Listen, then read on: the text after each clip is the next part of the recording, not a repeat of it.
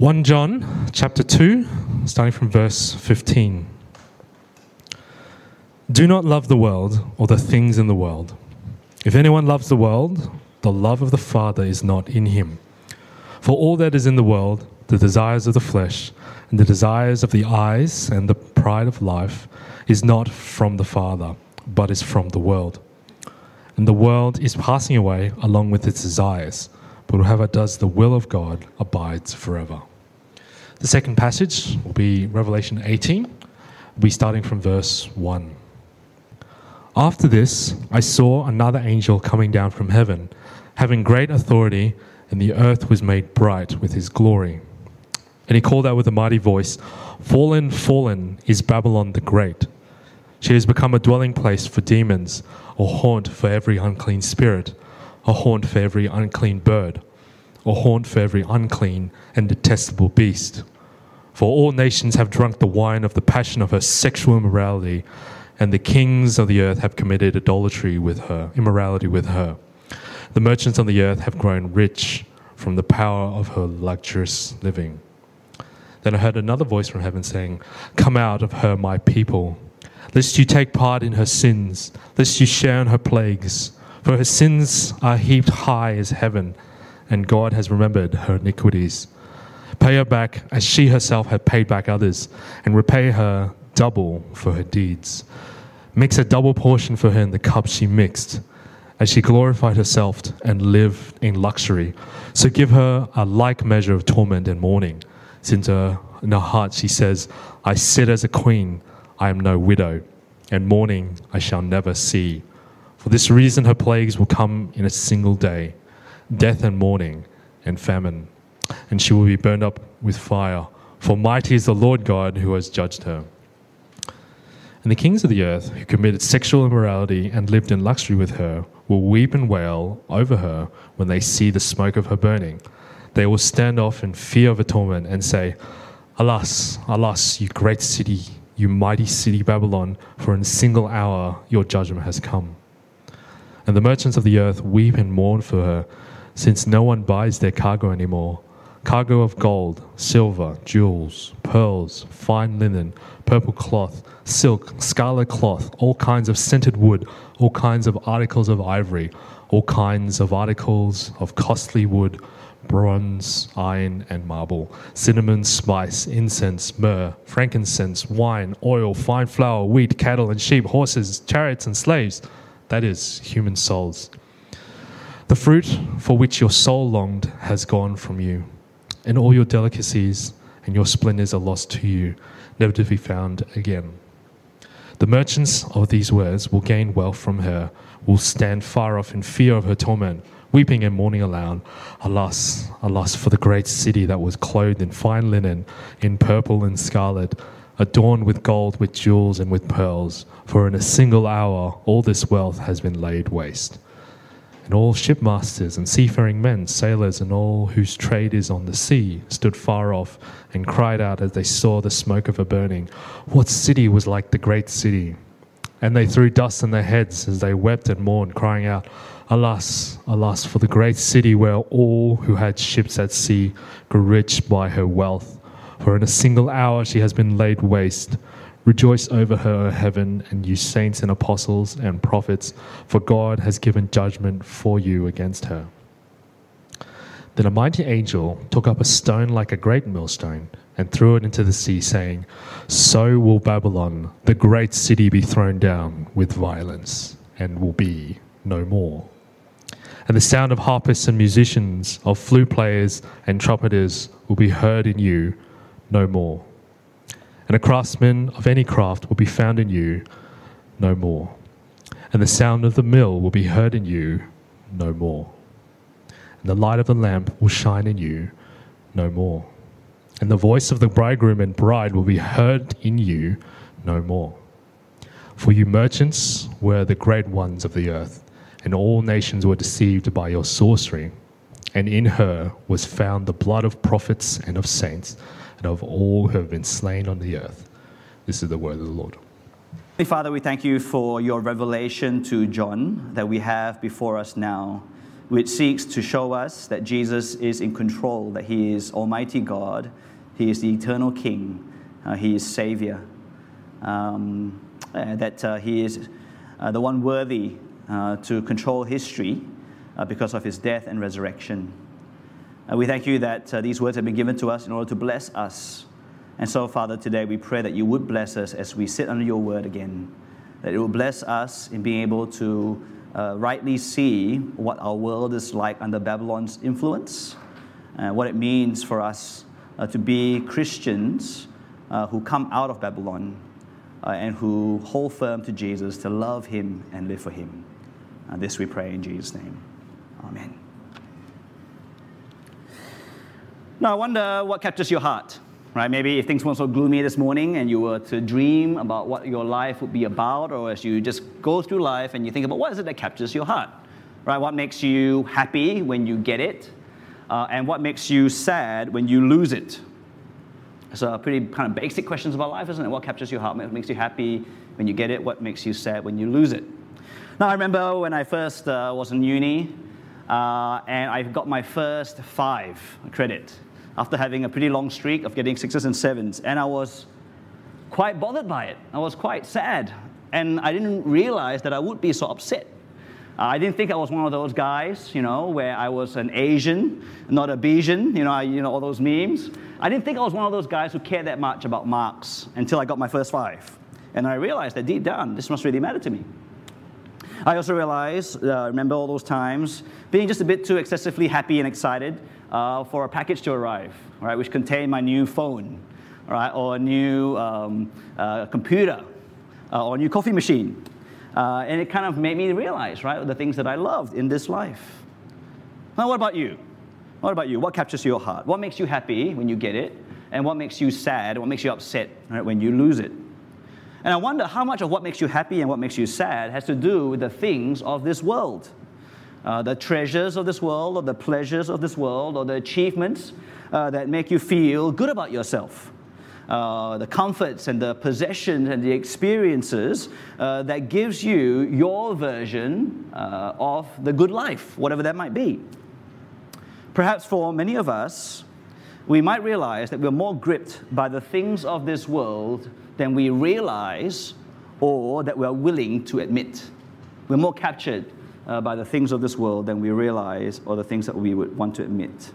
Now, last week, we jumped into the book of Revelation in chapter 17. And one of the best things, and one of the most memorable things for me that Brandon said last week as he preached, was that the book of Revelation, with all of its complexities and strange visions, is really a giant hug from our Father in heaven. You remember him saying that? It's like a giant hug from our Father in heaven, right? The visions of Revelation may seem strange to us, and we may not get all the details, but the message itself is very clear and very comforting.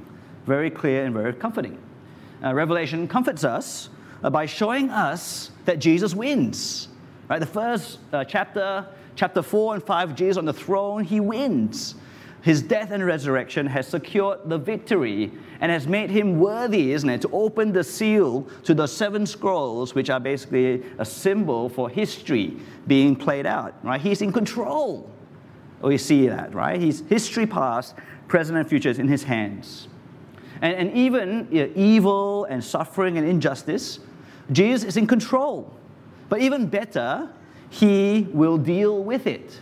Right? He will deal with it. He will remove all the suffering one day. He will right all wrongs, and he will judge all injustices one day. And that's what we get to see here in these chapters, in chapter 17 to 19. Right? We get to see justice being done, right? Rights, wrongs being righted. Now, back in chapter 17, we heard and we saw the great prostitute, and she is Babylon, isn't it? Like the great prostitute, the picture of this woman, actually represents the great Babylon, the city of Babylon, which in the first century probably represented Rome. Probably represented Rome. But in a way, she's more than just Rome, right? She's a symbol, isn't it, of a representation of the forces of evil, which uses enticements and temptations to seduce the world to worship her, and to seduce believers away from worshiping the Lord Jesus, and failing that, to do violence against those who won't love her, people like believers who will love Jesus instead. Now, back in chapter 17, we saw or we heard that John, who's the author of this book, the one who received these revelations, these visions, he's shown the judgment of Babylon that is to come. Right? There's a foretelling, a prediction of Babylon's fall. But here in chapter 18, he's transported into the future, where he hears the pronouncement that Babylon has fallen. It's as good as done as he sees this vision looking at Babylon already fallen. And the point of this chapter is that Babylon's fall is certain, and it is thoroughly deserved, because this city has done truly wicked things. And as we hear of Babylon's certain judgment to come, and we're all invited to see the tragedy and the danger of falling to her seduction. We who are believers are called to come out of Babylon, not go down with her. We're invited to long for that day of justice where we will rejoice to see Babylon being judged. And we of you, or those of you here who aren't yet believers, are invited to see the tragedy of loving Babylon. It's a tragic thing to love Babylon. And to see instead that to love Jesus is just so, so much better. That it is worth it to love Jesus and follow him. So let's dive in, starting at verse 1. Have your Bibles open to chapter 18, verse 1. There we go. So, chapter 17, we heard an angel come, right, to proclaim to John about Babylon's impending doom. But now here we have another angel from heaven with a mighty voice pronouncing, "Fallen, fallen is Babylon the Great," right? It's already done. It's fallen. The great city will become a dead and deserted place. As you read on in verse 2 and 3, it's a place that's fit only for demonic and kind of detestable things. Maybe some of us grew up remembering that there was this rundown shack somewhere in the neighborhood, maybe in the kampong or somewhere in backwater Brisbane, right? Which is a deserted shack which was haunted. You know, it was that haunted house. It would be ghastly like that. And it would be a place which is so gross, like one of those dig toilets, right, that you go to, which you wouldn't even want to do your business in because it's so disgusting. I remember going to China once. Sorry to the Chinese people. It was somewhere in Shenzhen. And I just felt like I was just going to hold it in for the whole day because that pit toilet was just too disgusting, too gross. And this is what Babylon will become, right? From the great city that it is, the descriptions of it in chapter 17, it'll be one day become this ghastly and this gross place. Great will be her fall. And the question then is why? Why will she fall down so greatly? Well, verse 3 tells us, she has seduced the nations, she has seduced the world to get drunk on the wine of the passion of her sexual immorality. She has led kings to commit immorality with her. She has enticed merchants of the earth to grow rich from the power of her luxurious living. Now, if you remember back to last week, the prostitute and her sexual immorality is symbolic, right? It's figurative. Babylon is a city, is a symbolic force, isn't it? And what she does is she is enticing and luring people to buy what she's selling. She's trying to suck in the entire world, all the nations.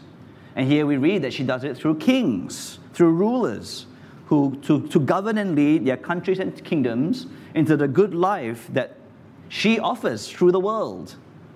And she's done it also through the merchants, right? Through commercialism, through the sellers of this world who feed and grow our love for this world's things, to have more and to get more of the good things of this world. So that's what she's on about, right? She's trying to lure and entice through kings and merchants to buy what she's selling. So, fallen, fallen is Babylon, is the first cry of the first angel. And then we get to verse 4, another angel comes to cry out to the Christians. Right, have a look at verse 4. "Come out of her, my people." Obviously, this is God speaking through his angel, right, telling them to come out of her, my people. Separate yourself from Babylon's influence and Babylon's control. Don't be seduced by her. Don't take part in what she's doing.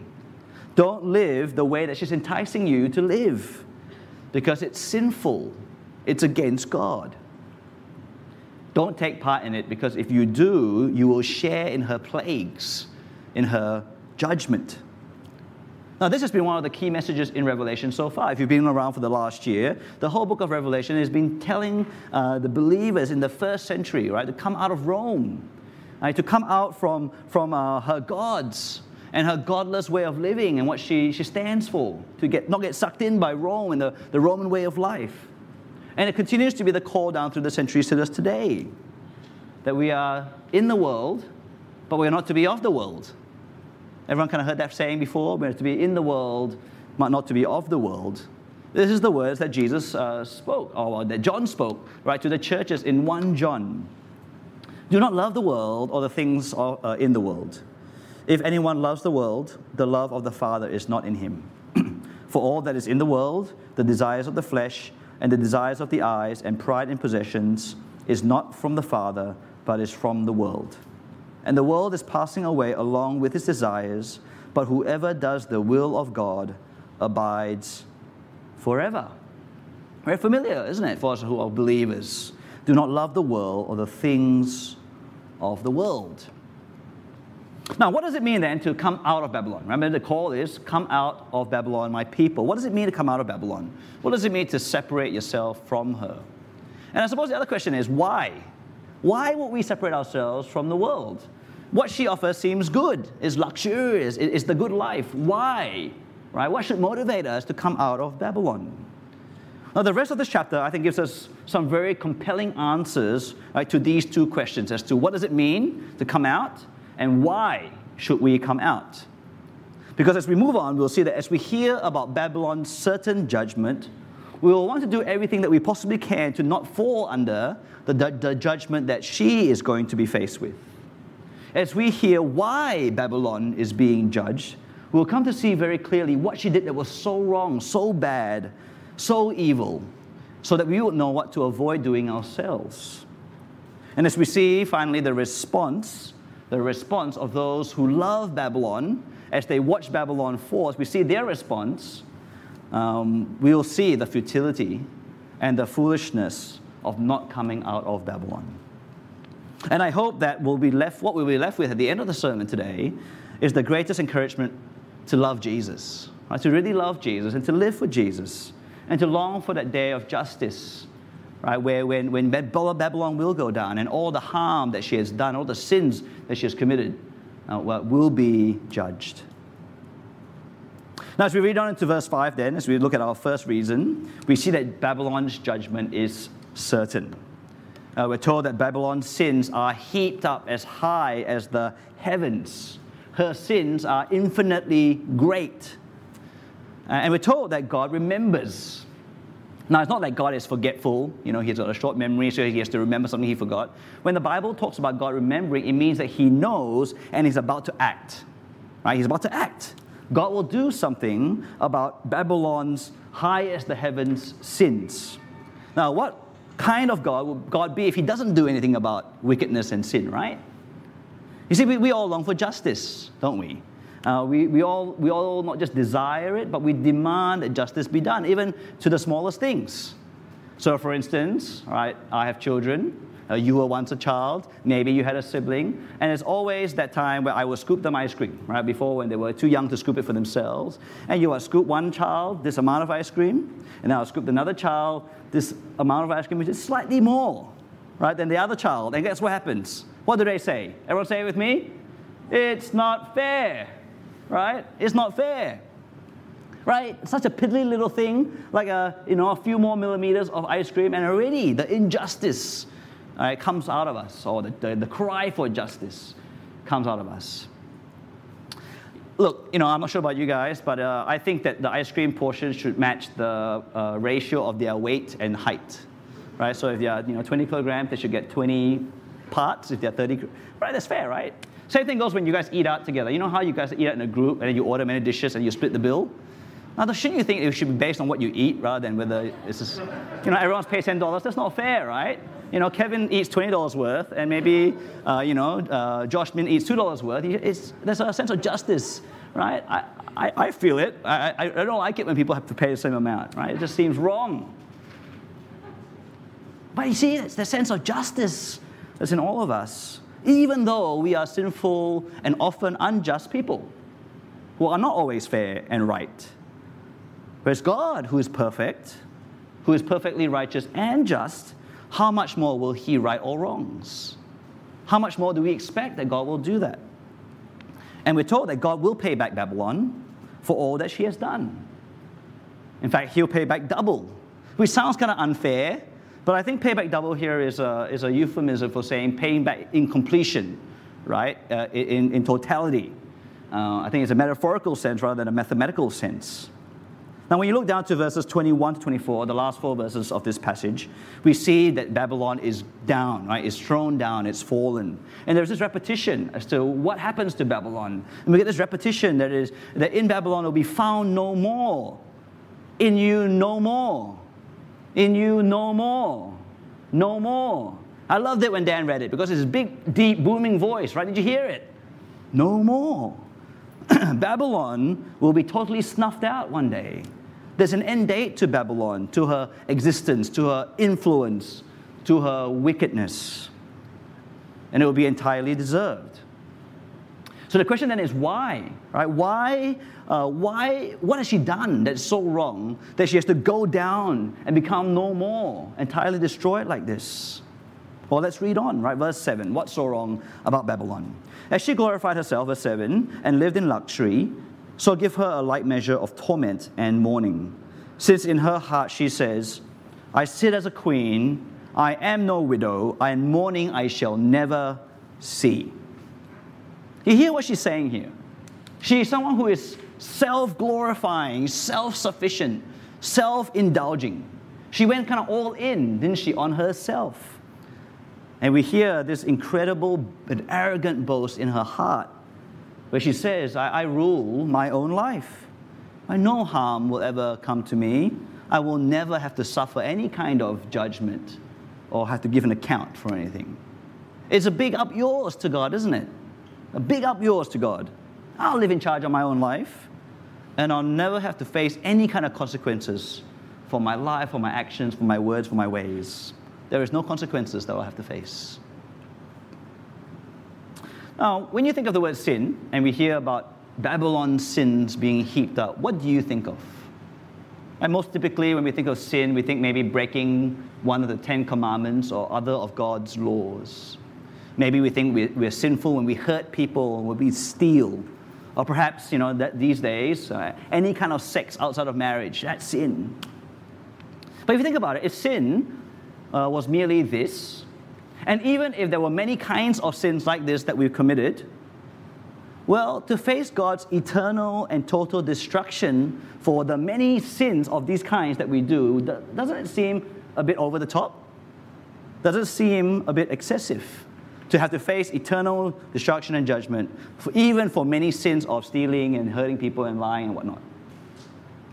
But what if sin was something that you do to God, who is of infinite glory and value, who is infinitely powerful, who is the rightful owner of everyone and every single thing? Then what would the consequence be for going against a God such as this?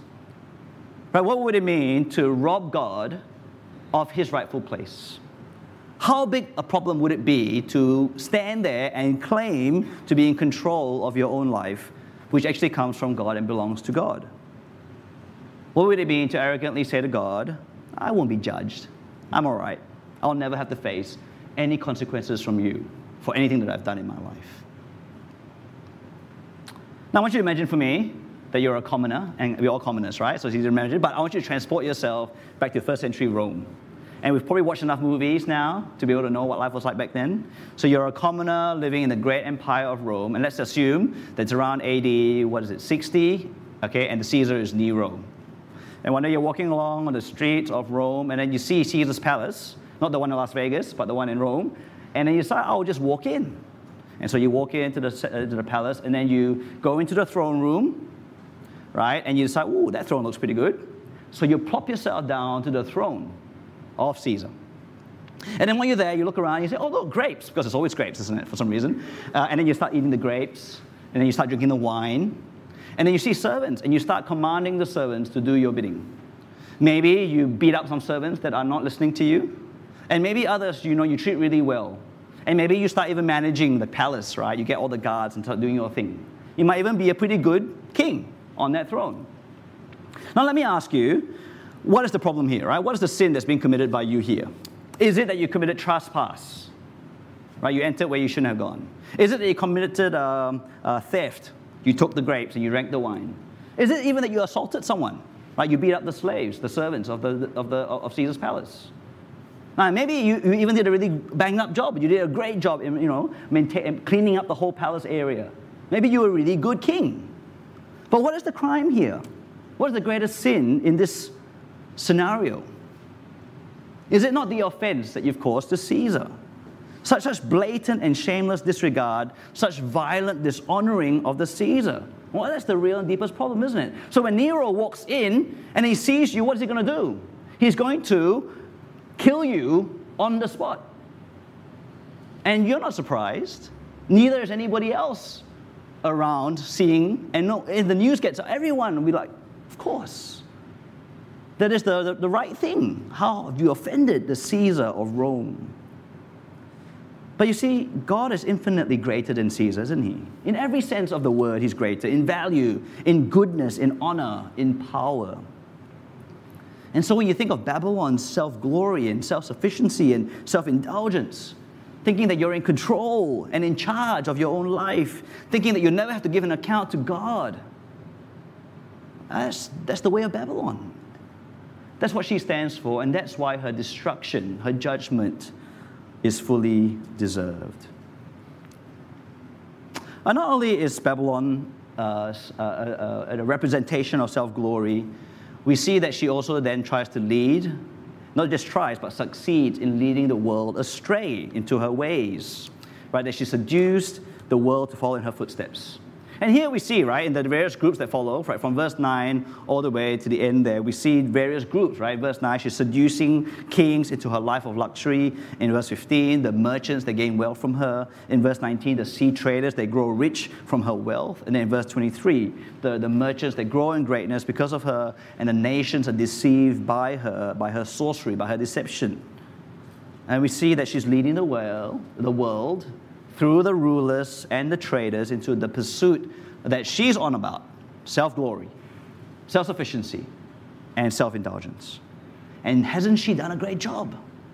Hasn't the power, the force of Babylon done a great job in our world throughout history? We see kings and rulers and governors and nations seeking power and control, greedy, right, to gather for themselves the world's resources and going to war to get what they want. Now, I don't know all of the ins and outs of the Russia-Ukraine thing. I'm not really a great, current affairs guy. But whatever ABC has summarized for me, it makes me think that it's the same thing, isn't it? That Russia wants to get for itself. Putin wants to get for itself, right, the things that will make the good life for his country. Ukraine has it. He wants to keep it. Right? Rulers of all kinds, of every generation, leading their citizens towards their version of the good life. And the good life isn't the same, of course, for different nations and kingdoms throughout history. There's a different version of the good life, but the core is the same. It's still the good life. It's some version of earthly security and success, some version of self-sufficiency.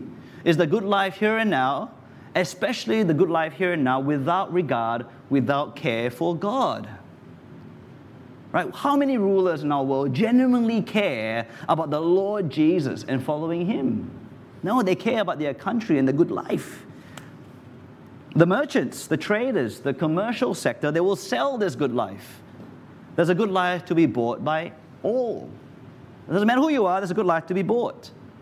You know, for the crazy uber rich, you can indulge in your opulent luxury, live it up to the absolute max, the crazy rich Asian style. That's not most of us or any of us. I'm not sure that there's any crazy rich Asian in this church or crazy rich Aussie. But we're more the middle class, and that's a pretty big band. Well, there's a good life for you too, isn't there? Chase after that promotion, that pay increase so that you can splash some money, you know, on renovating your house, beautifying your living space, right? Redecorating the place. You can splash some money on that well-deserved holiday. It's been 2 years of COVID. Now it's time, right, for the next 12 to 18 months to go to Japan, go to Europe, go to Hong Kong, wherever it is that you want to go. I want to go to Korea, by the way, but you know, it's something where somewhere you feel like you're missing out. You got to get it. Isn't it time to upgrade that phone? It's 2 years old now. The screen's a bit scratched up, right? The screen is LCD. I want AMOLED. Isn't it time to upgrade the car? It's now 10 years old. Now, no one in LCLE has a 10-year-old car except for those poor students. I'm a worker, right? I deserve a nicer car. European, not just Japanese. Hybrid, not petrol.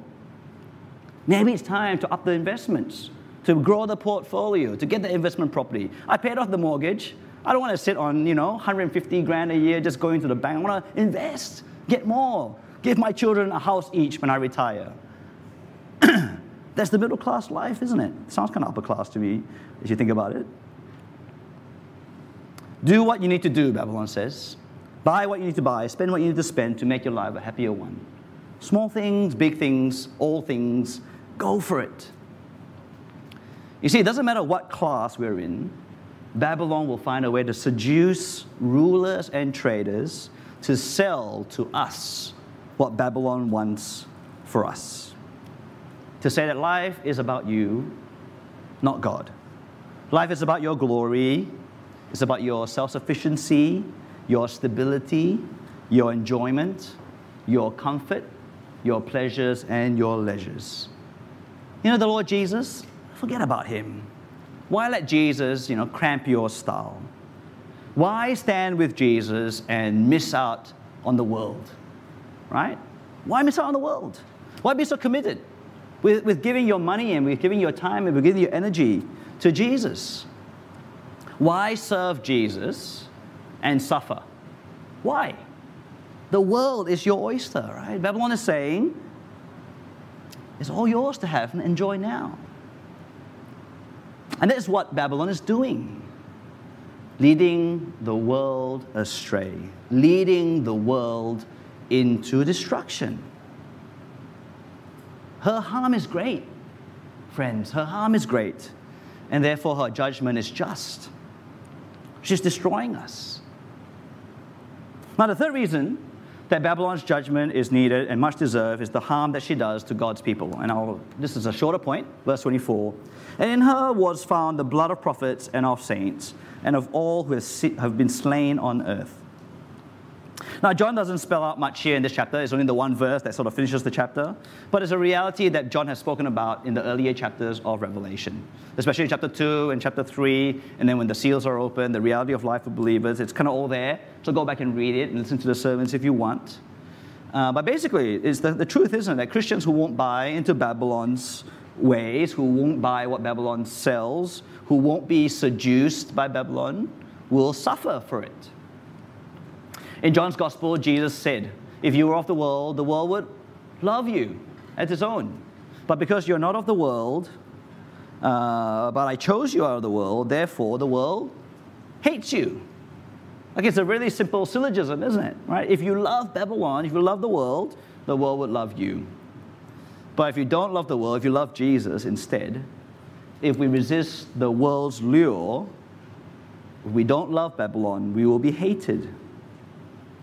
We will pay the price. Many Christians have, many Christians are, and many Christians will. But we need to know that when Jesus returns, justice will come and Babylon will fall. So let's pause for a moment, right, to reflect on the two big questions that kicked off this section.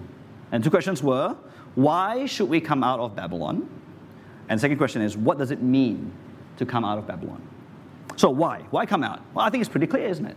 Because Babylon is trying to suck us in to her ways, into this life that dishonors God, that is self-glorying, that is self-indulging. And because getting sucked into Babylon means going down with Babylon, going down with her in judgment. So why? That's why.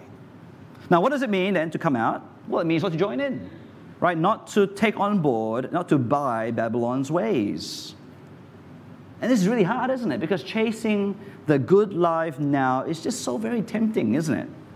You know, having and enjoying the good things of this life, which one of us doesn't like that? Which one of us doesn't enjoy it? How many of us aren't really loving and pursuing what Babylon offers? I think if we're honest with ourselves, then the lure of Babylon really is a lure. It's really enticing. But if you think about the last few weeks and the last few months of your life, as you think about how much of Babylon you've bought, how has it impacted you as a believer? How has it impacted your worship of the Lord Jesus? How much has it shrunk your love for Him? How much does it prevent you from serving the King and sacrificing for His cause? All that time and money and energy poured into the things of Babylon, how much of that hasn't gone to serving the Lord Jesus, making disciples, growing as disciples, reaching the world? The voice from heaven says to us today, "Come out of Babylon, my people, lest you take part in her sins and share in her judgment." Come out of Babylon. Now, perhaps up to this point in the message has been quite cerebral, right? I've been pumping you with reasons, intellectual reasons. I hope that it's not just cerebral. I hope that there is enough of what I've said that actually impacts the heart. But let's go more in the heart, okay? Let's appeal to the heart even more. Because you see, the message in Revelation 18 is full of heart, isn't it? Full of emotion. As you read along from 9 to 20 especially, there's weeping, there's wailing, and then there is rejoicing as well, right? There is a really strong emotions here in this passage. So let's have a look, right? Let's absorb the emotions that is being conveyed, right? Not just the information. Now, as Babylon falls into utter judgment, we are shown the reaction of those who love Babylon, right? Have a look. We see it through the passage, right? Verse 9, the kings of the earth, what are they doing? They're weeping and wailing over Babylon's judgment. In verse 11, the merchants of the earth, they weep and they mourn. In verse 17, the sea traders, right, they cry, right, they throw dust on their heads, which is a symbol of grieving death, right? They wept and they mourn as if at a funeral. You feel it, that their hearts are broken, absolutely broken. They're in utter distress and despair. Can you sense it? Can you feel it? What these guys are going through. They respond as those who have lost everything that they have loved and lived for. And indeed, they have lost everything that they have loved and lived for. Have a look at verse 14. It's striking, right? The fruit for which your soul longed for has gone from you, and all your delicacies and your splendors are lost to you, never to be found again. Can you hear that? For those who love Babylon, as Babylon falls, the fruit for which your soul has longed for has gone from you. No more, never again to be found again. Because their deep longings, their love was for the things of this world. That's where their soul had been sold to. And now that Babylon is gone, they're left with nothing. What a waste. What a waste of life. Can you see that the lament of Babylon's lovers shows the futility and the folly of loving this world, the world that Babylon is selling? We need to feel the weight of this lament. We don't want to get to the end of our lives and realize that we've chased after the wrong things. You see, our greatest fear shouldn't be that we lose out, but that we gain the things that don't matter. Our greatest fear shouldn't be that we lose out in this world, right, that we don't get all of the world's good life, but that we gain the things that don't matter. That should be our greatest fear. Now, it's been a real challenge preparing this message, and I've had longer than most other sermons to prepare because I had a really busy week when I was away from Monday to Thursday. So I started preparing this quite a while ago. And it's a message that really strikes to my own heart and to my own struggles. Because many of you may know, I struggle with materialism, right? I like new and shiny things, as I mentioned at the beginning. I have this constant urge, right, to buy the things that I don't have and to upgrade the things that I do already have. There's a whole bunch of stuff that I just buy without even thinking twice. The lure of Babylon in this way is real for me. But what about you? Like, what area of worldliness most tempts you? What are you wanting to gain? What are you wanting to get? Or to get more of. Maybe it is material possessions, but maybe it's another version of the good life, whatever it is that the world has sold you on, whatever that your heart longs for. Now I wonder whether one day, when the day of judgment comes, they will look back and see how futile and foolish we have been, that we would cry like the kings and the merchants for all the wrong things. But you know what? The weeping and wailing is not the only emotion that they have. As you look on, you see also great fear, don't we? In verse 10 and 15 and 17, these kings and these merchants, these sea traders, they stand far off. You can almost visualize it, right? With utter fear as they look at Babylon falling or fallen, well, they know that the judgment on them will be soon to come. They will be wrapped up in that because they have loved Babylon. To love Babylon is so disastrous and so dangerous. Now, the Babylon lovers, they mourn and they fear, but believers are to rejoice. The believers of the Lord are to rejoice instead, right? There's a sharp and there is a stark transition from verse 19 into verse 20. So from verse 9 to 19, there's all this weeping and wailing and fear, right, from all the different lovers of Babylon. And verse 20, you kind of think it's still those guys speaking, but it's not, right? It's the voice it's an instruction to the heavens. Rejoice over her, O heaven, and you saints and apostles and prophets, for God has given judgment for you against her. Right, the hosts of heaven, the heavenly bodies and beings, as well as all the believers on the earth, are called to love Jesus. Who have loved Jesus are called to rejoice at the fall of Babylon. Now, let's be clear here, right? The rejoicing that believers do is never some kind of gleeful, very happy, someone is suffering kind of rejoicing. It's the rejoicing of justice being done, right? We can rejoice, and then we ought to rejoice and celebrate God's justice. Right? When the Lord Jesus comes, He will right all wrongs. When God's justice comes, He'll repay to those who have done unspeakable sin and evil. Remember, Babylon's sins are piled up as high as the heavens. She has sinned blatantly against the infinite God of all glory. She has led the entire world astray into her ways, into judgment. And she has done great violence against God's people. And so when we see Babylon fall on that final day of judgment, we should rejoice and celebrate. That relief, that joy, that justice is being done. For now, we will pay the price of loving Jesus, but one day justice will be served. So the question is, and the big point of Revelation 18 is, will you come out of Babylon? And there's some really helpful diagnostic questions, isn't it? As you ask yourself, what captures my heart? Am I a Babylon lover? Well, I'll ask you, what captures your heart? What makes you really happy when you get it? What are you striving for to make you happy? And what makes you sad if you lose it? What are you fighting to hold on to that belongs to this world? Jim Elliot famously said, "He is no fool who gives what he cannot keep to gain what he cannot lose." And better than Jim Elliot is what Jesus himself says. And he asks, right, his disciples to ask, what good is it to gain the whole world but lose your soul? So friends, give up Babylon today. Don't love her anymore. Don't gain from her what she's selling. Instead, let's renew our love for Jesus. Or maybe for you, for some of you here, love Jesus for the first time. Live for Jesus for the first time. It is worth it. Come out of Babylon before it's too late. For others of us who are Christians, let's love and live for Jesus more. More. You want to gain something? Gain more of your love for Jesus. You want to get more? Get more of your service to Him and His kingdom. Why? Because you won't lose out. You won't lose out. You won't regret it.